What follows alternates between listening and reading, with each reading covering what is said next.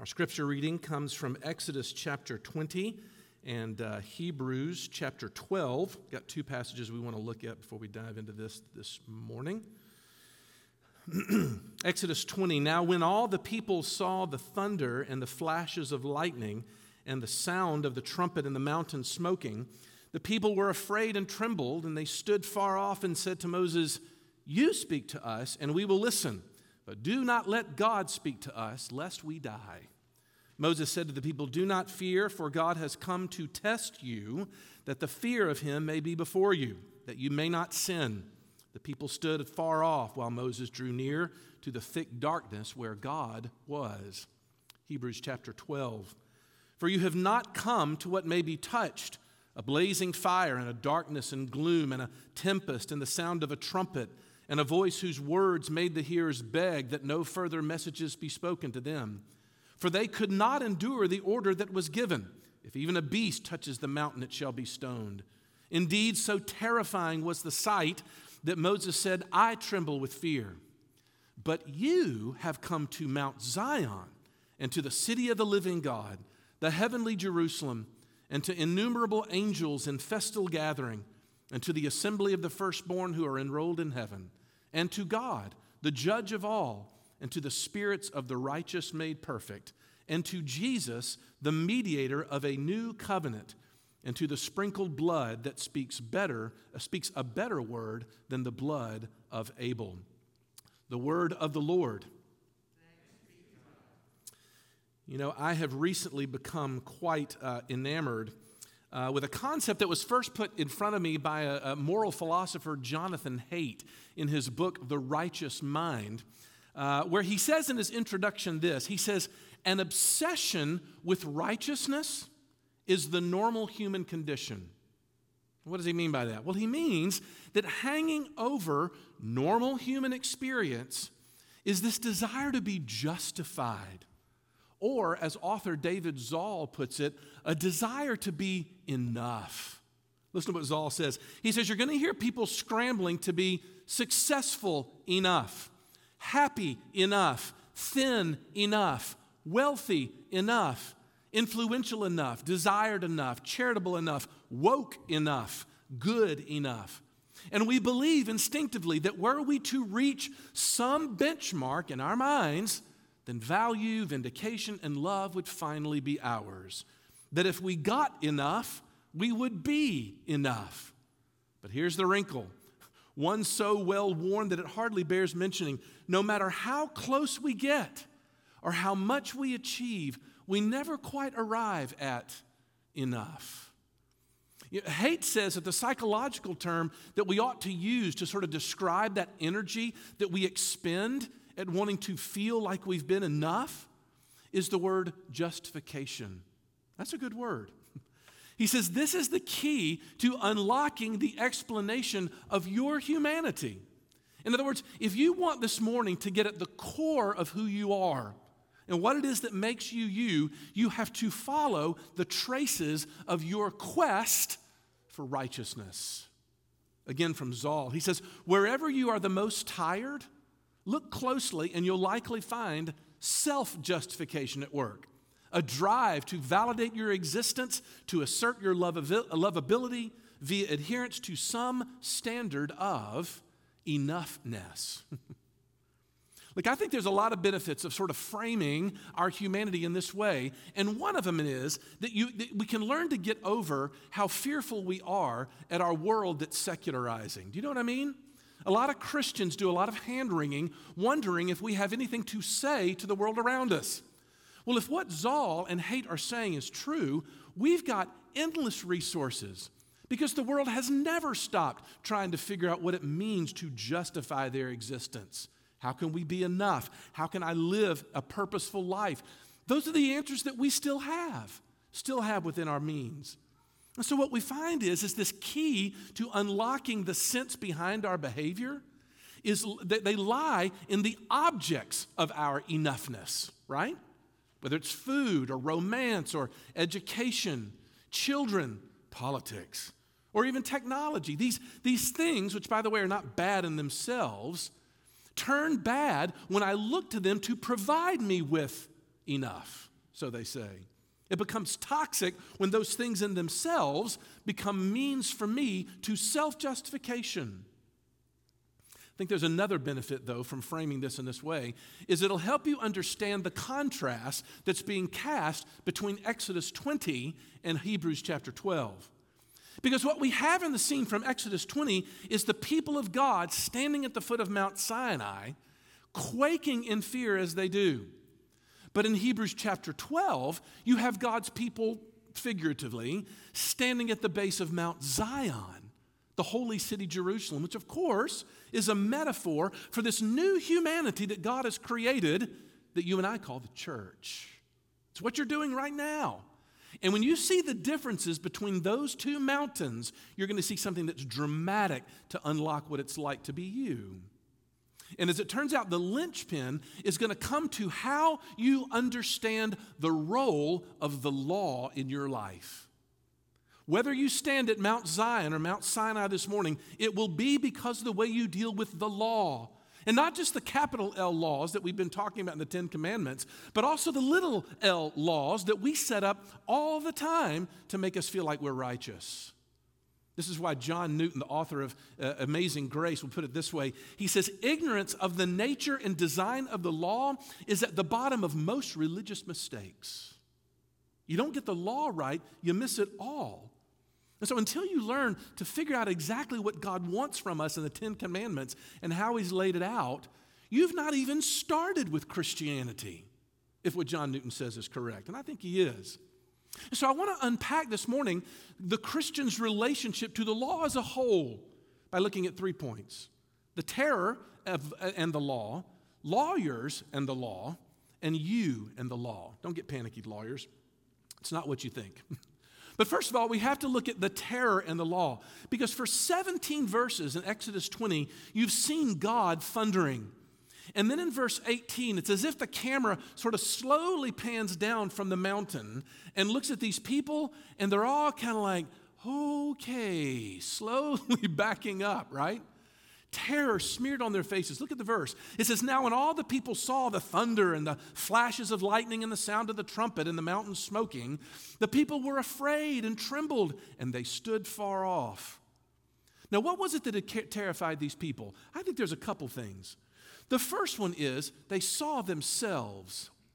You know, when you look and see yourselves, you realize that, that these images that are coming from Sinai, they would go on in the rest of the Old Testament to become biblical themes of judgment. In other words, wherever you see fire or smoke or thunder or lightning, or how about this, trumpet blasts, those will all be metaphors throughout the rest of Revelation, of the book, of the book of God's revelation, of symbols of judgment. And the reason why is, is because even for you and me, there's nothing more natural for someone than to recoil from something that intimidates you, right? As a child, when you went up and touched the hot plate, which your parents told you not to do, there was something instinctive inside your brain that caused you to jerk back from that.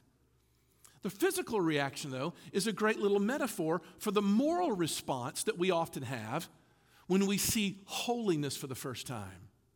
In other words, when these newly freed Jews begin to hear exactly what God has asked of them, they jerk back almost instinctively.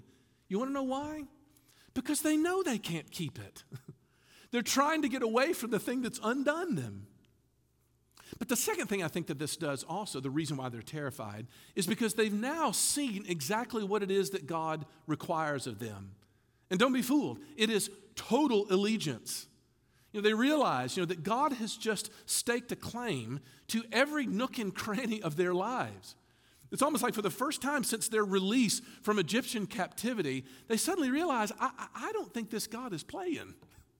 He's here for keeps. And so the Jews have just found that this God who has freed them is terrifying in his holiness. Now, look, it's no mystery to you. That's not a very popular view of God these days. People will tell you, I just don't like to think of God in that particular way. But I want to look at that objection and take it seriously. Is it necessarily graceless for God to reveal His holiness as if it's a dangerous thing to us? Uh, let's take it, for instance, let's say for imagine for a sake, that your three year old has just learned how to run, right? And you cheered her on when she first did it. You were so proud of her. but of course, that is until she ran right into the street. Or maybe out of the door. She bolted out of the door at Walmart into the dangerous parking lot out there. And of course, when she did that, of course, she was met with punishment and a little lecture from mommy and daddy about the dangers of, their, of disobeying their rules. So here's my question Is it graceless for me to bring the, the consequences of the law and bring fear and terror onto my children in order to make them reconsider the next time they bolt out into the middle of the street? Well, of course it's not. But why is it not? Because our rules for our children, Lord willing, are bound up with the realities of their existence. That speeding cars and little children do not mix together. To break the law is to go against their best interest for themselves which at present they don't seem to have a good grasp on. Okay, so when you begin to look at the Ten Commandments and you're like, ah, what is up with this God and all of his rules? Why is he so strict? Is it possible that God is simply saying, I am not some cranky deity arbitrarily sort of throwing out rules in order to keep you under my thumb? Rather, my laws are tied up with the reality of your existence so that in keeping them, you find doing something that is at your best interest, which apparently, according to our sin, we don't have a good grasp on. Okay, so now do you see it? The contrast between the two uh, mountains, between Sinai and Zion. Because as it turns out, even though they're contrasted, they're not unrelated.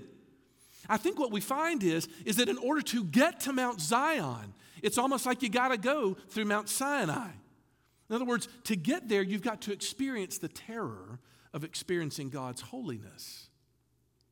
I think this is actually going to help us in a thousand different ways.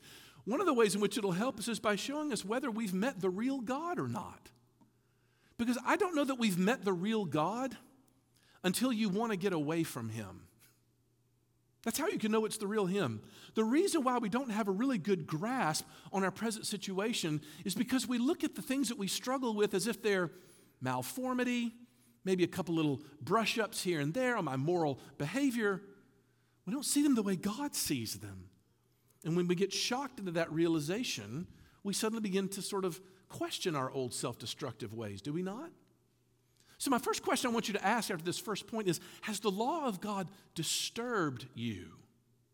Because we see that in the terror and the law. But secondly, though, I want to consider, though, lawyers and law. Like I said, don't get nervous, lawyers. It's not what you think. Because I think the reaction to people in chapter 20, verse 19, is really borderline comic. because in that moment, they glimpse God's agenda to save his people and exactly how he's going to do it. Don't you love the way they say it there? In verse 19, it says, You speak to us and we will listen, but don't let God speak to us lest we die. Now, what's going on in that exchange? What they're doing is, is what any person who suddenly realizes that I am at odds with the inevitable forces of the universe would do. And that is, they ask for a go between. They're looking for a mediator, someone who will represent. When you're pinned down and you're flailing and you're kind of grasping at straws, there's nothing more natural than to look for someone to save you. That's the idea.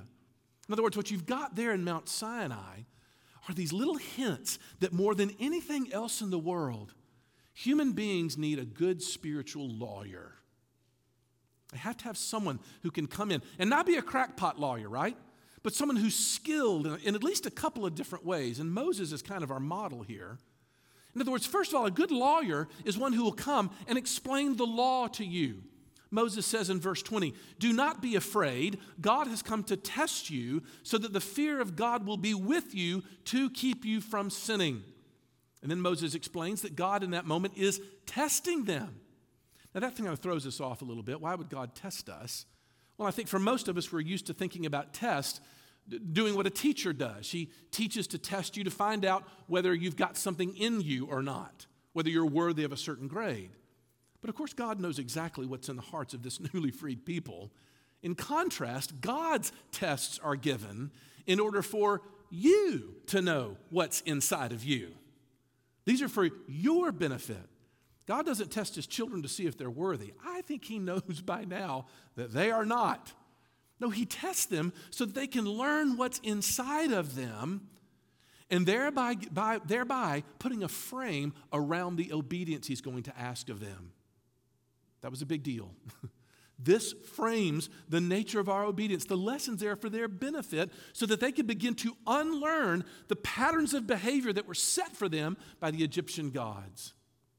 Uh, because again, the best of lawyers are going to spend time with you and help you know exactly what and why the judge acts the way in which he does.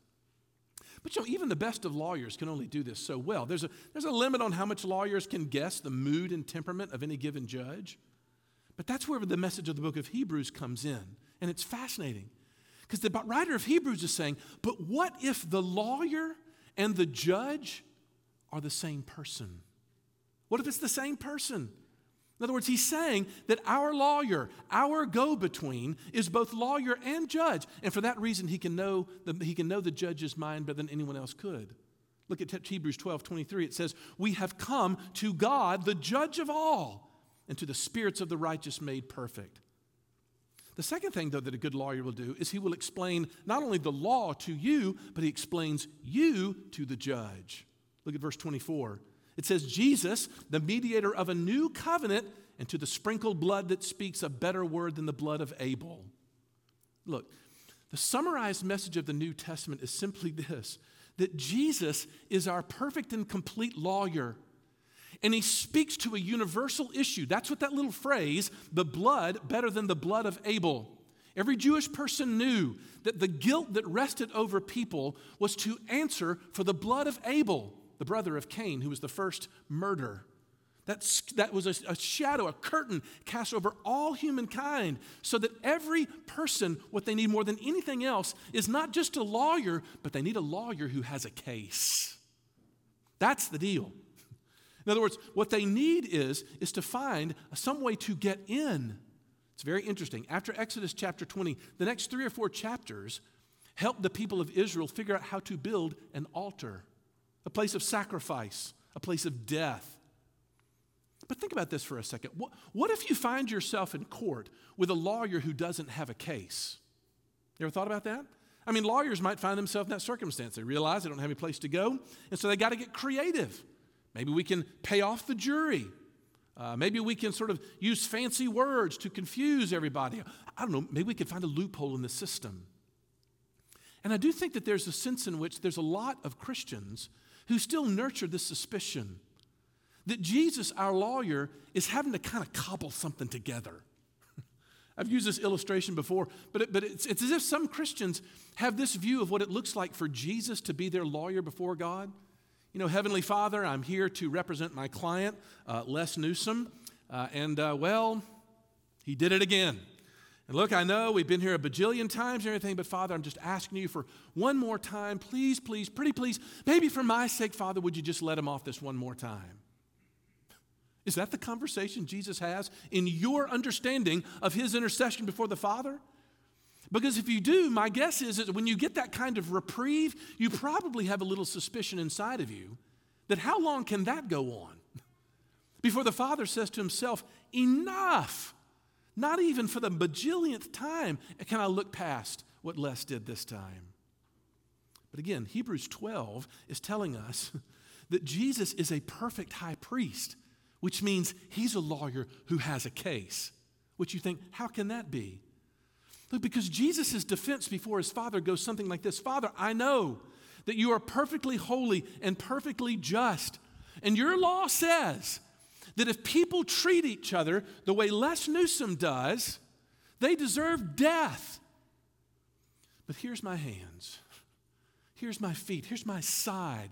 I am the death for that sin. So now, Father, it would be unjust for you to exact two lives for one payment. Two payments for one sin. There's no way, it would be unjust for God to do that. So, do you see the reversal? When you sum all this up, you've now come to the heart of what the theologians call the doctrine of justification by grace through faith. And to be honest with you, there's no more important concept to grasp in order to survive the Ten Commandments in this doctrine. And you can sum it all up by saying to this what Jesus did on the cross in this great exchange of righteousness, him, us getting his, our, giving him our unrighteousness while he gives us his righteousness, means that Jesus is not asking his Father for mercy. He's not up there begging for mercy on your behalf. The intercession that Jesus makes because of the cross is him asking for justice. The law, which used to condemn you, now speaks on your behalf because it's all been paid perfectly and justly that's why the hymn writer would say, Let us wonder, because grace and justice join and point to mercy's store. When through grace in Christ our trust is, justice smiles and asks no more. That's what this lawyer does. So Moses was just a type, he was a pointer. And he showed that these Israelites, they knew what they needed. As God thundered, they began to suddenly get these shadows and echoes that could only be fulfilled in the Messiah. And I do think that for Christians throughout the ages, they've actually seen this as a pattern for understanding exactly what's going on spiritually in their life. I want you to think about this. Can you look back in your life and realize that there are repeated times when God has graciously, how shall we say this, allowed you to see yourself through His eyes? and it unnerved you, like it should. He tested you to show you what you were capable of. But the question I want you to grapple with this morning is what did you do with that terror? What lawyer did you consult in that moment? Because if, since those days, you've been shopping at the marketplace of enoughness, my guess is you've been coming up short over and over and over again. And that none of the elation and the joy of Hebrews 12 describes you. Why? Because through it all, you've been trying to justify yourself. Make it a little bit more unnerving. You realize that this even includes people who've been going to church all their lives. Don't you realize that church going, reading your Bible, uh, new commitments to pray better, all of those things, if they are performed in any other spirit than the spirit of justification by grace, can so easily become avenues for self justification. It's called legalism, hoping that eventually this will help me be acceptable or enough. All we're doing in the midst of our religious activity is still standing at the foot of Mount Sinai. That's the difference. So, terror and law, lawyers and law, finally, let's apply this. You and the law. Where does this leave us with the Ten Commandments? And I do think that after a certain point, we get to the law, you're like, oh, this is too much. I don't understand where I'm supposed to go. I had a dear friend of mine, Philip Palmertree, is the pastor down in um, the PCA church down in Kosciusko, lifelong friend of mine, who, when we were in seminary, unpacked um, the four usefulnesses of the law to God's people. What's the purpose of the law? And, the, and, he, and he gave them to me in images, which means I remembered them for 25 years. The first is this He says, the law is a portrait. It's a portrait that shows us a picture of God. What are the things he cares about? What is he like? That's what the Ten Commandments give us. The second thing he says, though, is the law is also a map. It shows us where to go. How many times do we get tangled up in our Christian life of, I just want to know what God wants me to do? Well, here it is. and if it's not represented here or in some application of these 10 rules, guess what? You're, you can use your conscience to do your best. Such a huge part of Christian decision making. Thirdly, Phillips used to say that the law is like a mirror. It's a mirror that gets held up to us so that we can see ourselves. Like this really is the manufacturer's design for knowing ourselves, we don't know ourselves until we see ourselves in the law, what we're really like. Struggle to know myself begins here in knowing what it means to thrive. Fourthly and finally, Philip says that, that we are, um, the law is a little bit like an x ray machine, right? An x ray machine is fascinating, isn't it? Because it can show you what's wrong with you, but it doesn't have any power to fix it, does it? It reveals something to you without that. That's what the law is like. But that brings you to a question. Because we know intuitively that the reason why God is revealing the Ten Commandments to these Jewish people is so that they may be transformed from their Egyptian way of life well, if the law is only an x ray machine to show me what's wrong but can't fix it, what is it that's going to fix me? And how will it? Let me put a finer point on it. How does justification by grace through faith transform us? Now, that's a good question. And, I want to begin answering that by telling a great old story. It's an old preacher story about a British man who had retired and did what he had been dreaming of doing all his life. He bought a Rolls Royce. And what he wanted to do was tour all over Western Europe and see all the sights over a few months of holiday. Well, he loaded up his car on a ferry and he docked it on the other side of France and began his trip. Well, a week or so into his trip, his car broke down on the side of the road in a small little town. So frustrated, he picks up the phone and calls the dealership where he bought the car. And the voice on the other line assured him that all he needed to do was to find a place nearby where he could stay the night and wait for help to come. Well, the very next day, a man from Rolls Royce arrived at his broken down car, which the man could hardly believe, of course, that he was there at all, much less so quickly. And throughout the rest of his tour, eh, the man came along and began to fix his car. And once it was done, he gave reassurances and was on his way.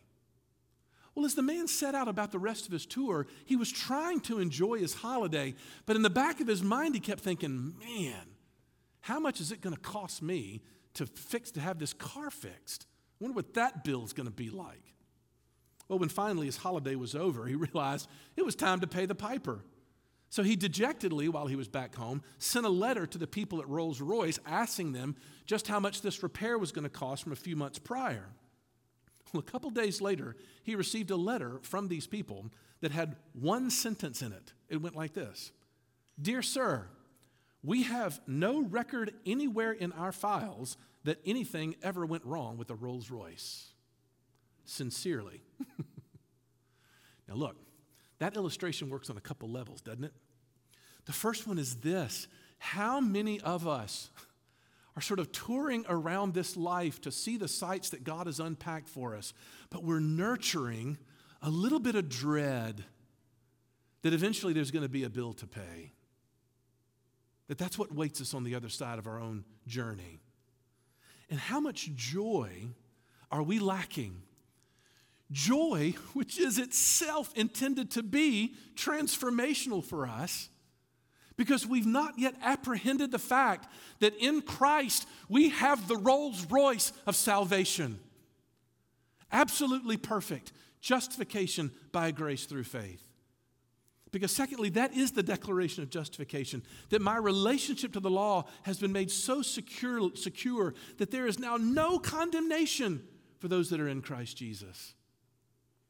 Man, now we got to return to our passages. Don't you see this contrast? There are two mountains.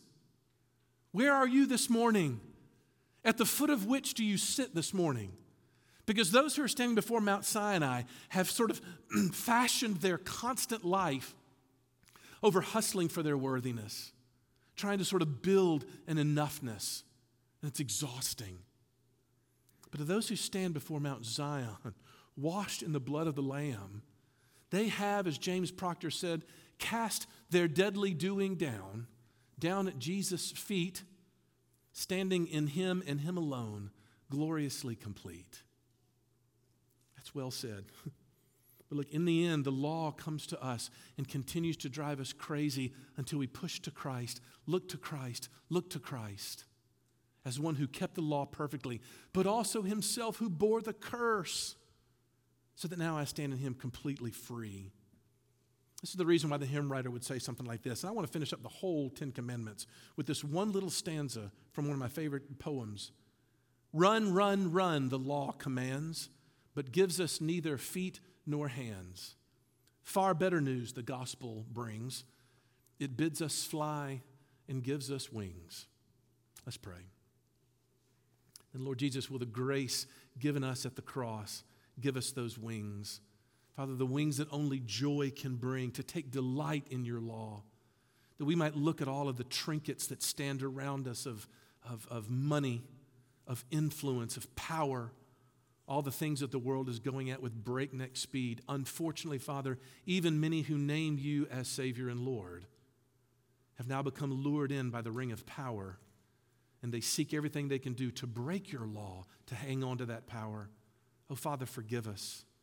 Forgive us for the ways in which we have not gone the way of the cross, by going the way of helplessness and the, the terror that exists before the law, and not embracing the joy that you are indeed our perfect high priest, that you've been a lawyer with a case, and that those who know you stand before you gloriously complete. There is nothing we need more this morning than to get a taste of that. Would you grant it to us by your Spirit? For we ask it all in Jesus' name.